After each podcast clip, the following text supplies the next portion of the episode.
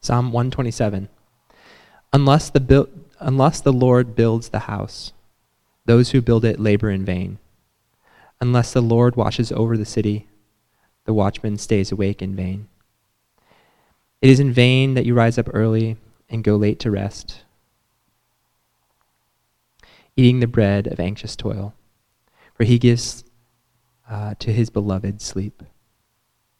Behold, children are a heritage from the Lord, the fruit of the womb a reward. Like arrows in the hand of a warrior are the, children's of, the children of one's youth. Blessed is the man who fills his quiver, quiver with them. He shall not be put to shame when he speaks with his enemies in the gate. This is the word of the Lord. Uh, join me in praying.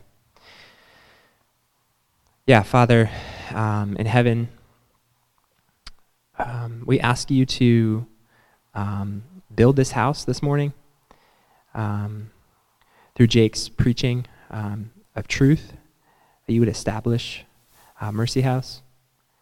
Um, for your glory, God, we ask that you, you watch over the city, this, this place, this camp, this, these campuses, this community. Um, yeah, we want to acknowledge that you are sovereign. Um, we want to work and work diligently, um, but we don't want to work in vain. Uh, I pray that we would um, work um, unto you, unto your glory, knowing that we do all of these things um, in the sight of you and under heaven. We thank you for the children that we have um, in this church. Um, we praise you that they are um, arrows. Um, pray that you would also protect them, you would watch over them, um, establish them in, in your truth. Uh, we pray these things in Jesus' name. Amen. Amen. You may be seated.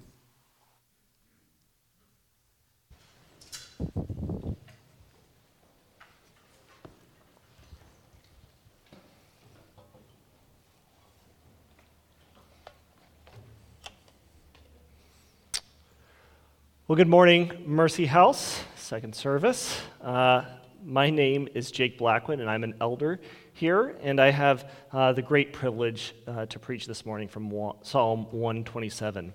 Uh, it's, of course, always a privilege uh, to preach, but at this particular time in this particular church, uh, my hope is that the words we read today will be as soothing and invigorating for you as they were for me in preparing this sermon. So, over the fall semester, uh, Tommy Moore has been leading us through uh, a series on the Psalms of Ascent. So, this is a collection of songs that were to be sung by Jewish pilgrims as they made their way up to Jerusalem for one of the three feasts uh, that were held each year. On their long journey toward the high ground of Jerusalem, they sang songs that reflected the tenuous nature of their journey and reflected on their confidence in a God who cared for them as they walked in obedience. In recent weeks, we've seen that these Psalms reflect on the great need that these pilgrims had as they traveled, and the deliverance and protection uh, that God provides in those times of need. We have seen expressions of joy for those walking in God's ways.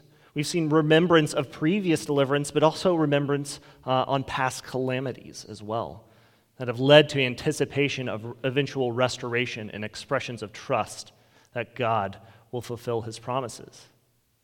So there's a breadth and depth here that we're seeing in this series and the nature of their worship as they make this sometimes perilous journey uh, toward Jerusalem. They are, uh, and, and on this journey, this, this, this playlist is like, it's like a good symphony or a good album that there's movements here right? exploring a range of emotions or experiences and characteristics of God.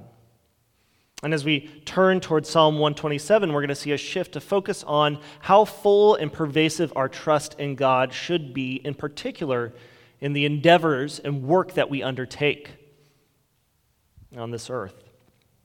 So, uh, some background here. So, this is going to be the only psalm in this series that was uh, written by Solomon, or likely written by Solomon, the king uh, who was chosen to build God's house, the temple. So this building was, uh, there, this structure was the culmination in many ways of the inhabitation of the promised land. Right? It was the house of God that was finally established in the land that was promised. And likewise, the establishment and integration of Jerusalem itself was really a watershed moment in the history of Israel, right?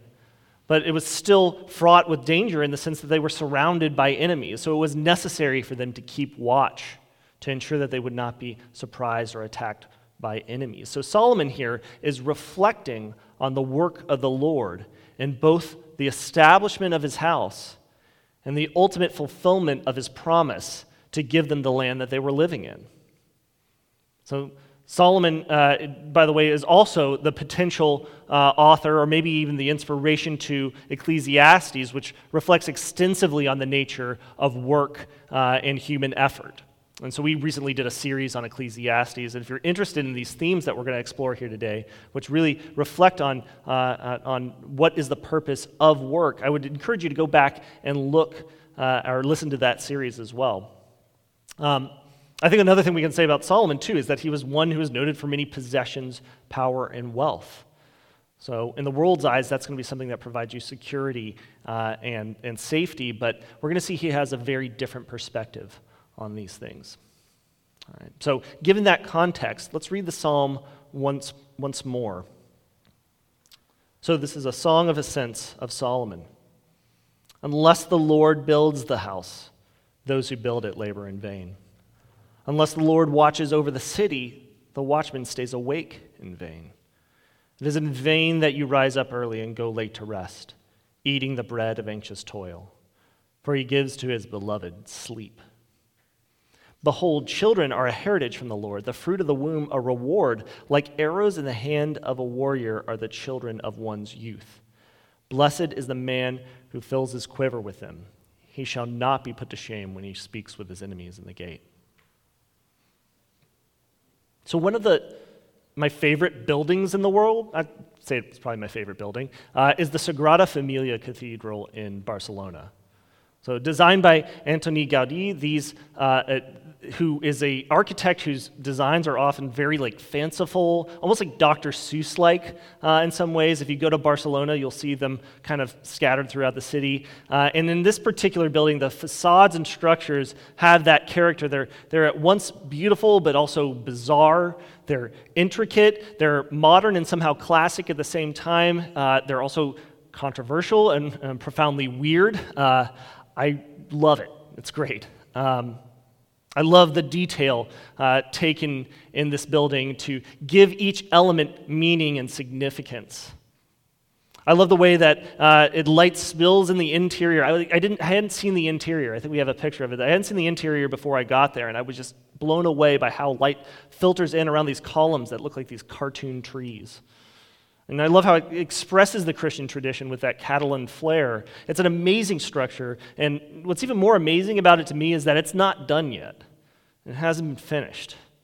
It was started in the 1880s, and it's anticipated it won't be finished until 2036, 150 years after ground was first broken on the project.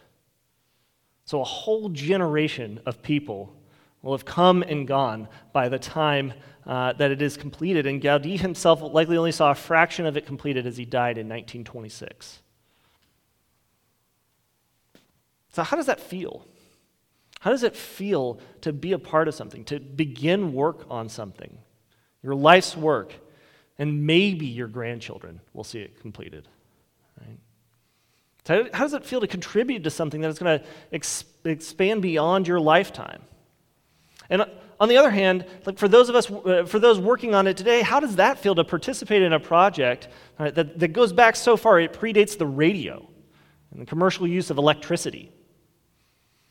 So I would suggest that as Christians, we know very well what this feels like, or at least we should. Our faith places our work, our effort, our striving as a small part of an expansive history. It's the story of what God has done, is doing, and will do through Christ. So let's turn to this text and let's see how Solomon here places our work in the context of what God is accomplishing. And I think if we look at verses, we focus on verses 1 and 2 here, we're going to see Solomon's perspective on how we should view work and how God relates to it. So I want us to ask three questions with respect to these two verses. So the first is how does God relate to his creation's own work, according to the author, according to Solomon here? Right, so, how does God relate to create his creation's work? And then, given that perspective, we want to ask is Solomon right? Is it really true what he's saying about God's relationship with our work? And then, if it's true, then so what? What does it matter for us? So, question one How does God relate to his creation's work? The short answer that I'm going to give here is that God is the central protagonist and the animating force that gives life and fullness to everything we do. So, that again, God is the central protagonist and the animating force that gives life and fullness to everything we do. So, the first thing uh, I want to draw out here in these, we've got these two parallel conditions. Unless the Lord builds the house, and unless the Lord watches over the city. And we see an assumption here that God is active and at work in the world that God can and does build and watch over his creation. He is not passive or a watchmaker or indifferent to his creation, but actively and integrally involved in its workings through his providence. The second thing I think we see here is that the, there is a necessity of God's work and providence for the fulfillment of any human endeavor. Unless the Lord builds the house, the builders labor in vain. Unless the Lord watches over the city, the watchman stays awake in vain. So it's necessary for the fulfillment of, uh, of any human endeavor. So this song is leaning against a tendency for us to view hard work, material wealth, power, ability, competency, intelligence, all things, by the way, that Solomon had in abundance, as sufficient for fruitful life. According to Scripture, your money, your talents, your stick to itiveness, your education, your persuasiveness, your strategic thinking are nothing without the providential work of the Holy God. He's the animating force that gives life and fullness to every work we do, and He is doing it to effect His will. In Philippians 2:13 we read, "For it is God who works in you both to will and to work for his good pleasure. So God is working through us to will and work his good pleasure. And beyond that, it's, it's also the fact that he enables everything to exist moment by moment. Hebrews 1 3 says, He upholds the universe by the word of his power. So he's enabling all of existence to just be. and then at the same time, he's willing and working uh, uh, through us uh, to work for his good pleasure. So, that's the perspective we have here that God is central and he's animating all that we do. That's the perspective that Solomon is sharing here. Do we think that this is true? Well, my, my short answer is obviously going to be yes, right? But I think we can maybe probe this a little bit. We can maybe question it. So, like, we might, we might want to say, surely my actions impact my material conditions. Like, surely what I do matters for my ability to eat and sleep and so on and so forth and have housing and that kind of thing. And, and you know, yes, that's actually here. As one commentator puts it, there is bread here, even if it is the bread of anxious toil. And in a physical sense, it can sustain you, at least for a little while.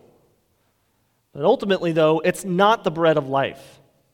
It fails to provide fulfillment, joy, or meaning to your existence when, it's, when it is the focus of your efforts and labor. And ultimately, it can only sustain you for so long. Eventually, it won't be able to, and you'll pass on.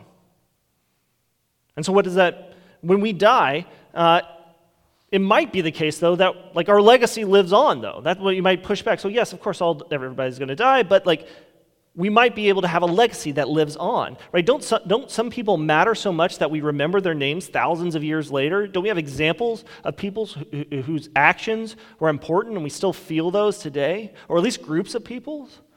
Isn't it true that like an individual can change the world? Yeah, and I think suppose for a second, like, suppose we all like lived a, uh, some, you guys lived a life where you just like crushed it, right? You like exceeded every single benchmark you were supposed to meet. As a kid, you were classified as gifted. You had a perfect 4.0 GPA through high school. You did all of the extracurriculars, and you were really good at all of them. It wasn't just like box checking, you were like really good at everything. And you got into all of the Ivies because of this. Again, you excelled in academics at college. You helped organize and lead all types of student groups. You affected change at your institution as a student. You interned each summer and received your pick of offers from employers. And then, as a professional, you revolutionized your field. You developed new technologies. You designed efficient and life altering policies for humanity. You received honor and titles and glory. You have a family and your friends. They enrich your life, you enrich theirs. You give generously of the vast amount of your wealth that you've accumulated through your entrepreneurship and speaking fees. And then in your retirement years, like you exert this quiet but wise and judicious influence on society until you die. And like maybe there's like a big funeral, right? Or uh, they build a couple of monuments to you. Uh, they might even like, if you're really lucky, like name a city after you. That seems to be like a pretty big deal, right? That could happen. Okay? But I put it to you that at best, a couple of hundred years from now, you'll be something people memorize in a sixth grade history class. Some people might be like intensely interested in your life, but there'll be outliers or it'll be like their job or something uh, to know that much about you. But, you know, and maybe that qualifies it to some sense. Some people remember them, we, their actions still have lingering effects on our lives today. Is that vanity? Hmm, I'm not sure. I kind of think it is, though. So, two things about this. One is like, first of all, okay, I described this person. What about the rest of us, right? you know? Like, what about the rest of us who don't meet all of those objectives and aren't, don't have that kind of impact? I saw someone on Twitter, admittedly, say that they uh, ask their students each year if they can name all eight of their grandparents or great grandparents, all eight of their great grandparents. And most like, can't name maybe one or two, right? And after three generations, most people are forgotten, even by people within their own family. Right? So, what hope do we have? right? Is it vain for the rest of us? Right?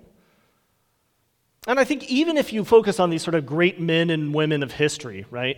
You know, you can say, can you even really say it's their efforts that created that change? I mean, think about like some of the most cited great men. They were usually like generals or something, right? And like the most overwhelming evidence of God's providence in their lives, to me at least, is that they didn't just die sometime earlier in battle or something like that, right? How many stories have you heard of like George Washington getting his hat shot off his head, you know, before he ever became president? It's like it's staggering how many little events seem to matter for people's lives. And even, like, even if we go beyond that to the scale of whole nations, it's hard to disentangle huge, history altering events from small, seemingly random ones. Right? So, for the, the history heads here, all right, what's the, what's the event that kicks off World War I? Anybody? That's right. The assassination of Archduke Ferdinand sets off World War I, in which Somewhere, somewhere over like 20 million people die. It changes the course of the 20th century. Um, and it might not have happened if Ferdinand's driver didn't take a wrong turn and have to stop and back up, right?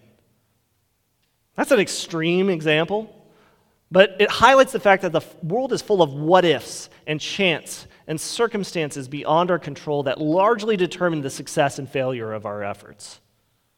In recent times, there's been more of an emphasis on this, like the surrounding environment of an individual either inhibits or enables uh, their success, right? And a, you know, a de-emphasis of this idea of like bootstrapping myself so that I can control my own destiny. And I think that this is like a helpful corrective to an overly individualistic perspective that says, like, I'm the captain of my own destiny. We're not. Unless the Lord builds the house, unless he watches over the city, over your life and the, the millions of tiny events that conspire to give you success or failure in anything you undertake, then none of it would happen, right? That's the condition not only for the Christian, but for everyone. God is working his will, his providence through all people, including Solomon, by the way, right? Who at the end of his life, he's an apostate. He's given up the faith. He's no longer walking with the Lord. God used him to write scripture, right? So God is working his will through everyone. And so I think if we're convinced of this, that you know, even for those that have a lasting impact on history, that it is God working through them, right? I think that we need to ask ourselves, so what does this mean for us? So what? So what does it mean? So I think for us it means that we should work diligently, but unto the Lord and with joy since our treasure lies in heaven. So we should work diligently unto the Lord with joy, since our treasure lies in heaven. So, I mean, is the psalmist here saying, stop working? Right? As some people have interpreted the psalm as basically saying, hey, don't work so hard. Right? No, that's not, I think, what's being said here. People in our sin nature, we tend to respond to hardship in one of two ways either to overwork or to completely disengage. When faced with the challenges and trials of life, we either seek to address them by throwing ourselves into them or throwing our hands up in hopelessness. This text is really meant to lean against that first viewpoint that, you know, my practical means of addressing my material needs, that that's going to satisfy and provide meaning to my life. But note here that like, even though that's the perspective that's being taken, there are still laborers building, right? And watchmen watching people are still acting here. Right? The point here is not for us to just let go and let God. Paul describes to the Thessalonians in his, uh, about when he's talking about his efforts in 1 Thessalonians 2 9, for remember, brothers, our labor and toil. We work night and day that we might not be a burden to any of you while we proclaim to you the gospel of God. So they're working night and day, to the bone, some translations say. Right? Fingers to the bone. Do they, but do they think ultimately that that's what's causing the work to be accomplished? No, we see in verse 13, they recognize what's really doing the work here. It says, And we also thank God constantly for this, that when you received the word of God, which you heard from us, you accepted it, not as the word of men, but as what it really is the Word of God, which is at work in you believers. The Word of God is doing the work, even while they, while they are working themselves day and night. And furthermore, we see in Paul's second letter to the same church, so in 2 Thessalonians chapter 3, he, there's, a, there's an admonishment to those who haven't have decided not to, or decided to just take it easy in the church. Uh, he first holds up his own example, and then he reproves them uh, for not working to provide for themselves. And what's, what's interesting here is he bookends this with an encouragement. He says in, uh, in, in verse 12 that, As for you, brothers, do not grow weary in doing good. So, our work, these efforts that we undertake, should not be burdensome if we are doing good. And that's not to say that there won't be moments where it's hard. There won't be sleepless nights, uh, painful experiences in the midst of trying to serve God and be faithful. But in general, our work should be characterized by joy and a lack of worry. Paul summarizes this, uh, how we should work in Colossians 3 23 through 24. Whatever you do, work heartily, as for the Lord, and not for men knowing that from the Lord you will receive the inheritance as your reward. You are serving the Lord Christ. So, one of the things we see at the end of that verse, by the way, is we see that part of the reason we are working is because there is a benefit to us. Right? There is an inheritance that's promised here. So, what are we working for? Right? I think we see in Matthew 6 19 through 21 the outline of what we're working towards. It says, Do not lay up for yourselves treasures on earth where moth and rust destroy and thieves break in and steal, but lay up for yourselves treasure in heaven where neither moth nor rust destroys, nor thieves break in and steal. For where your treasure is, there your heart will be also. So, the key point here is that what keeps our labor from being vanity is that when faithful work is done unto the Lord, when done to advance his kingdom here on earth, when done to glorify him above all, the payoff is eternal. And nothing can take it away. And part of that inheritance we actually get here in the here and, the, in the here and now for those of us who are in Christ, saved by grace through faith in Him and His atoning work on the, uh, for us on the cross. We read in Psalm 127 For He gives to His beloved sleep, for He gives to those He loves, His beloved, sleep. Rest comes as a gift for those trusting in the ultimate builder and watchman. So that when we labor, when we build, when we watch, we do not do so in anxiety, frustration, or bitterness, but with satisfaction that allows us to put our head on our pillow and sleep. We're able to Sabbath without our minds wandering to what needs to be done next. Relax without the cares of the world, which are always going to be there, crowding out our reflections on the holy God who's upholding the universe. That rest is part of an earthly gift, but it is also a rest that comes from the confidence we have in our heavenly inheritance, where our ultimate treasure is. Augustine begins his confessions with the statement Our hearts are restless, O God, until they rest in you. True rest comes from the trust and security we have in a good God and our ultimate reward. So, Verses 3 through 5, then.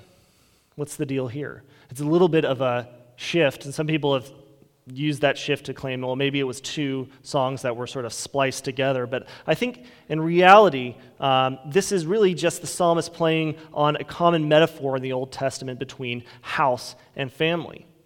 And we're going to find that it's appropriate for a couple of reasons. I'm going to read it real quick again one more time. So we read verses 3 through 5 Behold, children are a heritage from the Lord, the fruit of the womb a reward. Like arrows in the hand of a warrior are the children of one's youth. Blessed is the man who fills his quiver with them. He shall not be put to shame when he speaks with his enemies in the gate. So I think this is appropriate for illustrating what we see in verses 1 through 2 in a couple of ways, all right, that I'm just going to hit real quick here. So, first, as Eugene Peterson notes, this is an appropriate example right, because we see both the undeniable providential work of God in the gift of children, as well as the need for faithful action by us raising children.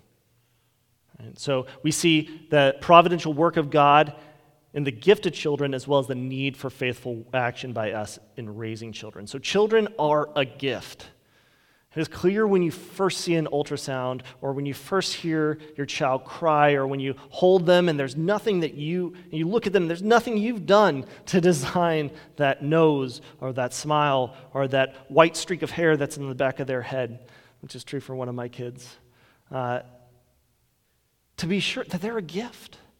To be sure from the pains of like childbirth or even before, to the pains of toddlerhood, to the pains of adolescence, to the pains of watching them leave your home for college or to start their own family, there is a lot of effort and pain that goes on in parenting. But if we start at the beginning, I think you'll see the order here. Unless the Lord brings the child into existence, unless the Lord knits them together, unless the Lord guides my actions in bringing them up in this world, unless the Spirit works in their lives to draw them to Him in Christ, our efforts are in vain.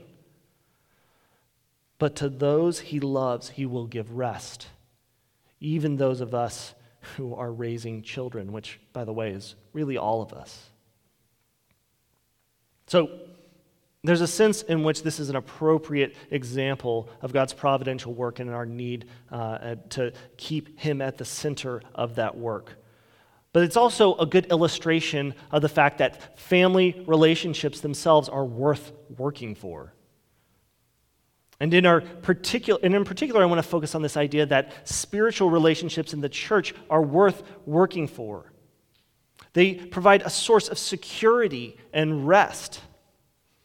So we, we have been joined together as a spiritual family. We're laboring together, collectively seeking God, co laboring for the advancement of the gospel. And in that, we provide each other support, confidence, rest, and security. We remind each other of our ultimate inheritance in Christ Jesus by speaking the word into each other's lives. We become the very real vessels through which Christ ministers to each other. We are not meant to labor alone, but to work side by side in this family as we pursue our ultimate reward. And that's all I have to say about verses 3 through 5. If you want to hear more about that, we actually had a sermon series where we looked, it's called Generation Next, where we went more in depth about the raising up of the next generation. So I would encourage you uh, to go look at that from a couple months ago. But that's basically all I have to say about 3 through 5, except for I'll give uh, an acknowledgement that, yeah, kids are great. That's my plug for kids as well. I agree with the psalmist here. So b- before we go, I have two areas of application that for us.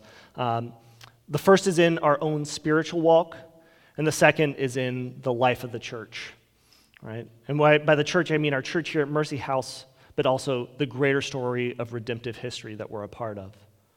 So if you're not a Christian, uh, I'd like you to have a listen here. Uh, consider the promises that are going to be available to you uh, for those who com- commit to Christ. And come talk to one of us if you have any questions.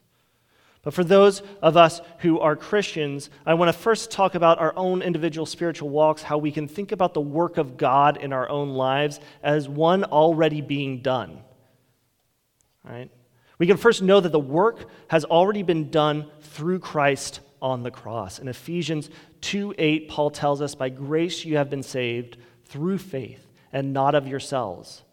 It's happened. In Romans 6:10 we read, "The death he died, he died to sin once for all. It is finished. You who were once dead are now made alive. Thanks be to God." Second, I, be, it's something that has already occurred, but it is also something that is ongoing. It's both. Right? We can be confident that God will continue to work in us, sanctifying us, drawing us to a closer walk with Him and ultimately bringing that work to completion. Philippians 1:6 Paul in Philippians 1:6 Paul writes, "And I am sure of this that he who began a good work in you will bring it to completion at the day of Jesus Christ." God will continue to work in our lives, our hearts and minds to bring about in us a more holy life. And by the way, I think this includes our attitude and perspective on work which is the focus of this psalm. We can rest assured that no matter how frustrating our job, how futile our work may seem, that our highest hopes and desires will ultimately be fulfilled by Christ at the end of all things. In everything we do, if we do it as unto the Lord, then we have confidence that work will not be done in vain. There's, a, there's an illustration of this in a story. It's called Leaf by Niggle, and it is written by J.R.R. Tol- Tolkien, the guy, Lord of the Rings guy. Uh, in it, there's an artist. The main character is an artist named Niggle who strives to perfectly capture a tree in a landscape painting. So the picture in his mind, it's vivid, it's brilliant, uh, uh, and he wants to realize it on canvas, but his efforts, they're stunted by just like life crowding it out. He works, but his efforts are inefficient at best. He's constantly interrupted by his neighbors, interrupted, who are needy. He needs things from them, but they're not thankful when he provides help. So he grumbles that he can't get anything done, but he begrudgingly gives out this uh, help out of discomfort more than anything. So no one appreciates or even attempts to appreciate his work. He receives no encouragement, and they constantly berate him for what he isn't doing to keep up his house or to uh, work on his garden. And he ultimately makes little progress on his painting, and at the end of his life, he has only completed a sketch with some details, including a leaf. When he dies, or in the story, he goes on a long journey, which, I mean, come on, that's, that's death. Uh, he's eventually taken to a place where uh, his tree is realized in full brilliance three dimensions with real birds and animals nesting in it, and every detail just as he envisioned in life. Uh, but the surrounding landscape still needs work, and so uh, he labors with one of his neighbors who's also gone on a long journey uh, with him, who is uh, you know, who he had fought with in life or who had, he had tried to help and who um, had given him such a hard time about his garden, they began to work together, both to, to work on a garden and a house together and on his landscape, uh, in, on the landscape that he had designed. And they come to learn uh, to care for each other, to care for each other's ca- uh, interests more than their own. And they come to learn to work well, to work well with each other and rest well. And I think what Tolkien has in view here is that our work in this world, as imperfect as it may be, and the main character here is very imperfect, as skewed as our motives may be, as frustrating as our lack of progress or focus may be, that it is nonetheless good work and not work that is done in vain, but work that is done unto the Lord. And so, as part of the great story of Christ's redemptive work that is redeeming everything, including our work that we do. And that draws us in not as passengers, but participants.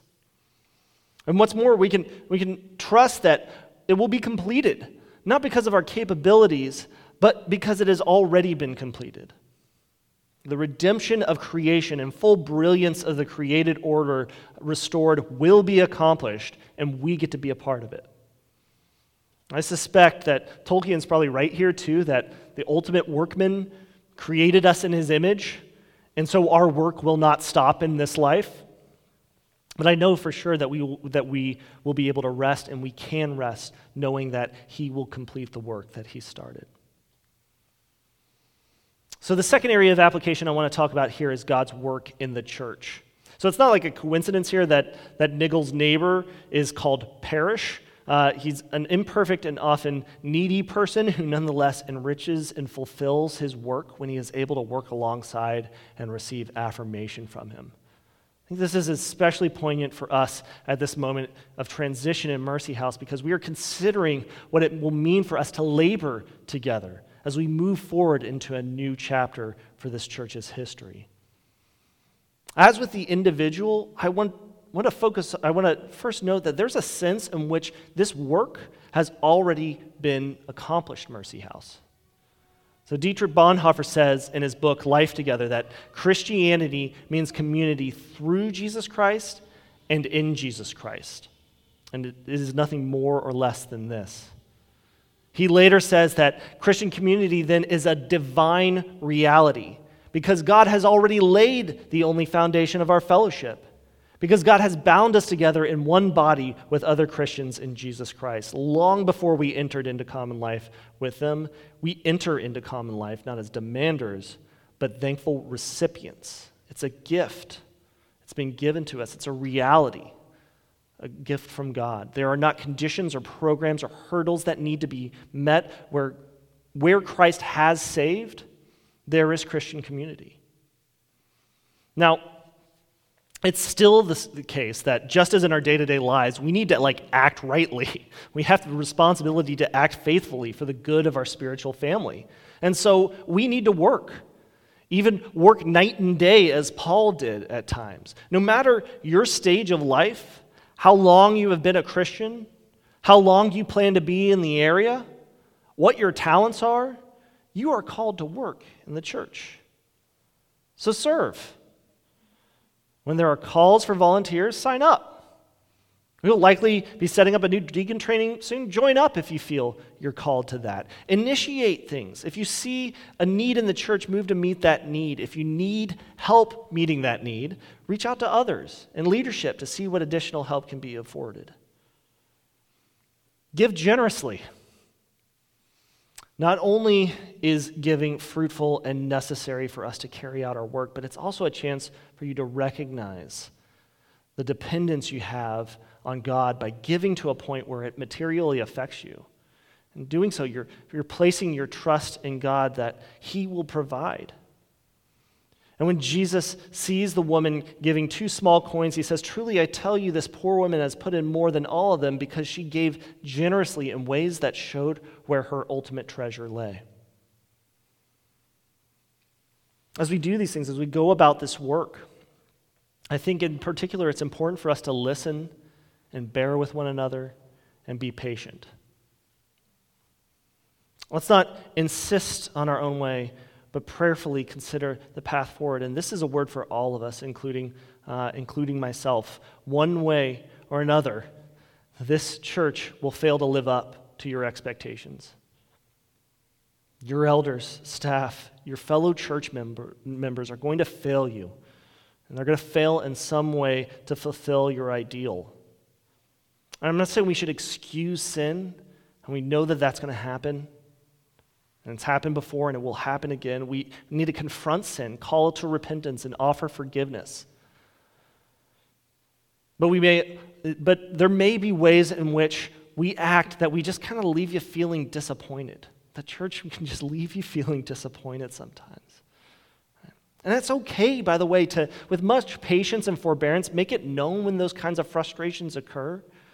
But when things don't live up to our expectations on tertiary issues, let's not confuse our ideal church with the divine reality that God has graciously given us in each other.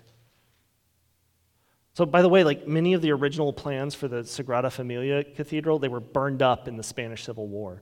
Um, and so much of what they're working with today, it's a reconstruction, uh, uh, or there's bits and pieces that they have, or they've had to interpolate with somebody else's interpretation, right?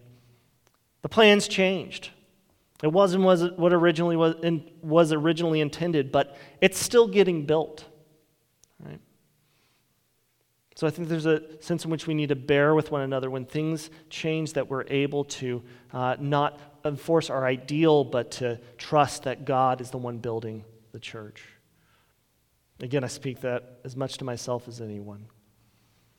And I think there's another, another thing we can do here is we can pray for one another in these moments. So nothing better orients us to the reality that God is doing the work here at Mercy House than when we turn to the great builder in prayer and thanksgiving.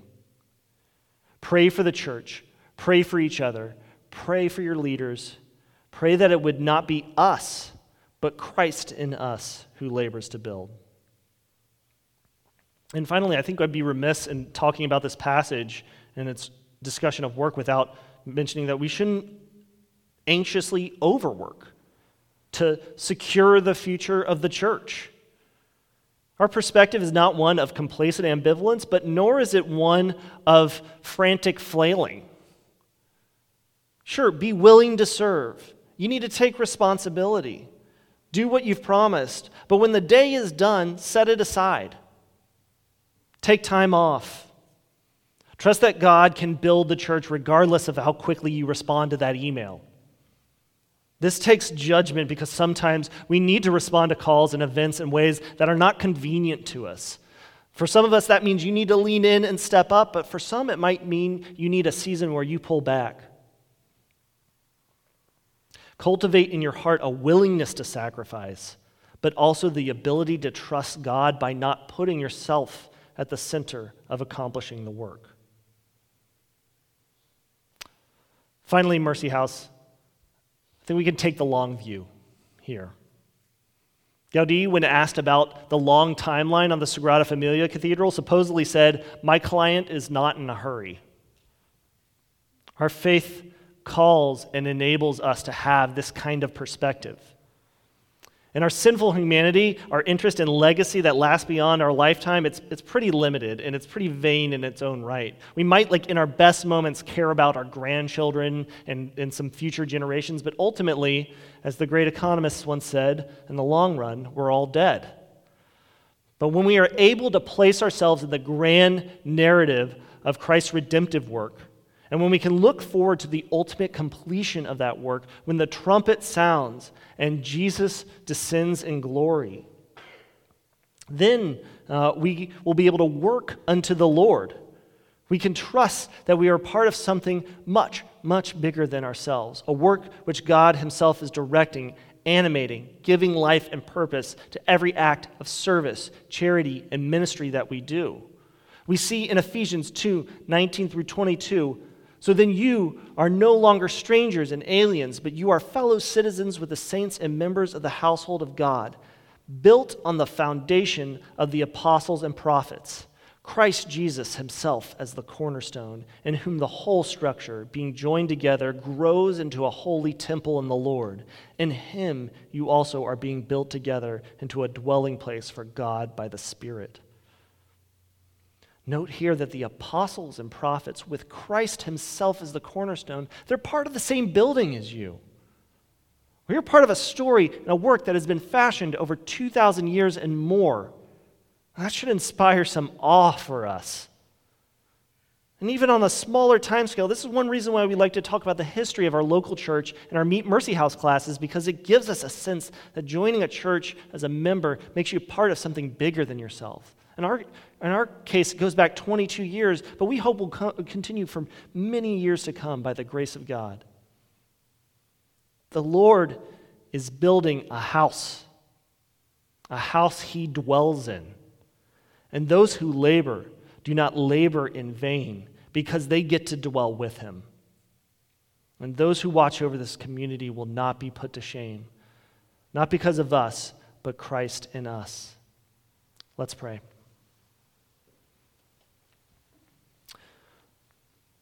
Oh God, we praise you. You're sovereign over all. Nothing lies outside of your power or knowledge. You are the master builder, you are the great overseer. You work, you watch, and you care for us. We confess that we either put too much emphasis on our own efforts and abilities, as if these gifts are not from you, working frantically to secure ourselves or we are frustrated by her lack of progress and ability, and we despair, sinking into complacency. Give us a proper perspective of your design for our work. Give us the ability to work and work diligently, but then rest in you when our work is done. We thank you for the work you have done in Jesus Christ by sending him to live as a man and experience the work of humans, and to die on a cross in order to bear our sins we thank you, you have freed us from sin through his death and resurrection, and we eagerly await the day when you will bring that work to ultimate completion. We pray our efforts at our jobs, in school, and in this church as we seek to minister to this community, that you would fill us with your spirit as we labor unto you and not for ourselves. Build this house, O God. Watch over your people, and let us not work in vain, but for your glory. We pray these things in the name of the Father, the Son, and the Holy Spirit. Amen.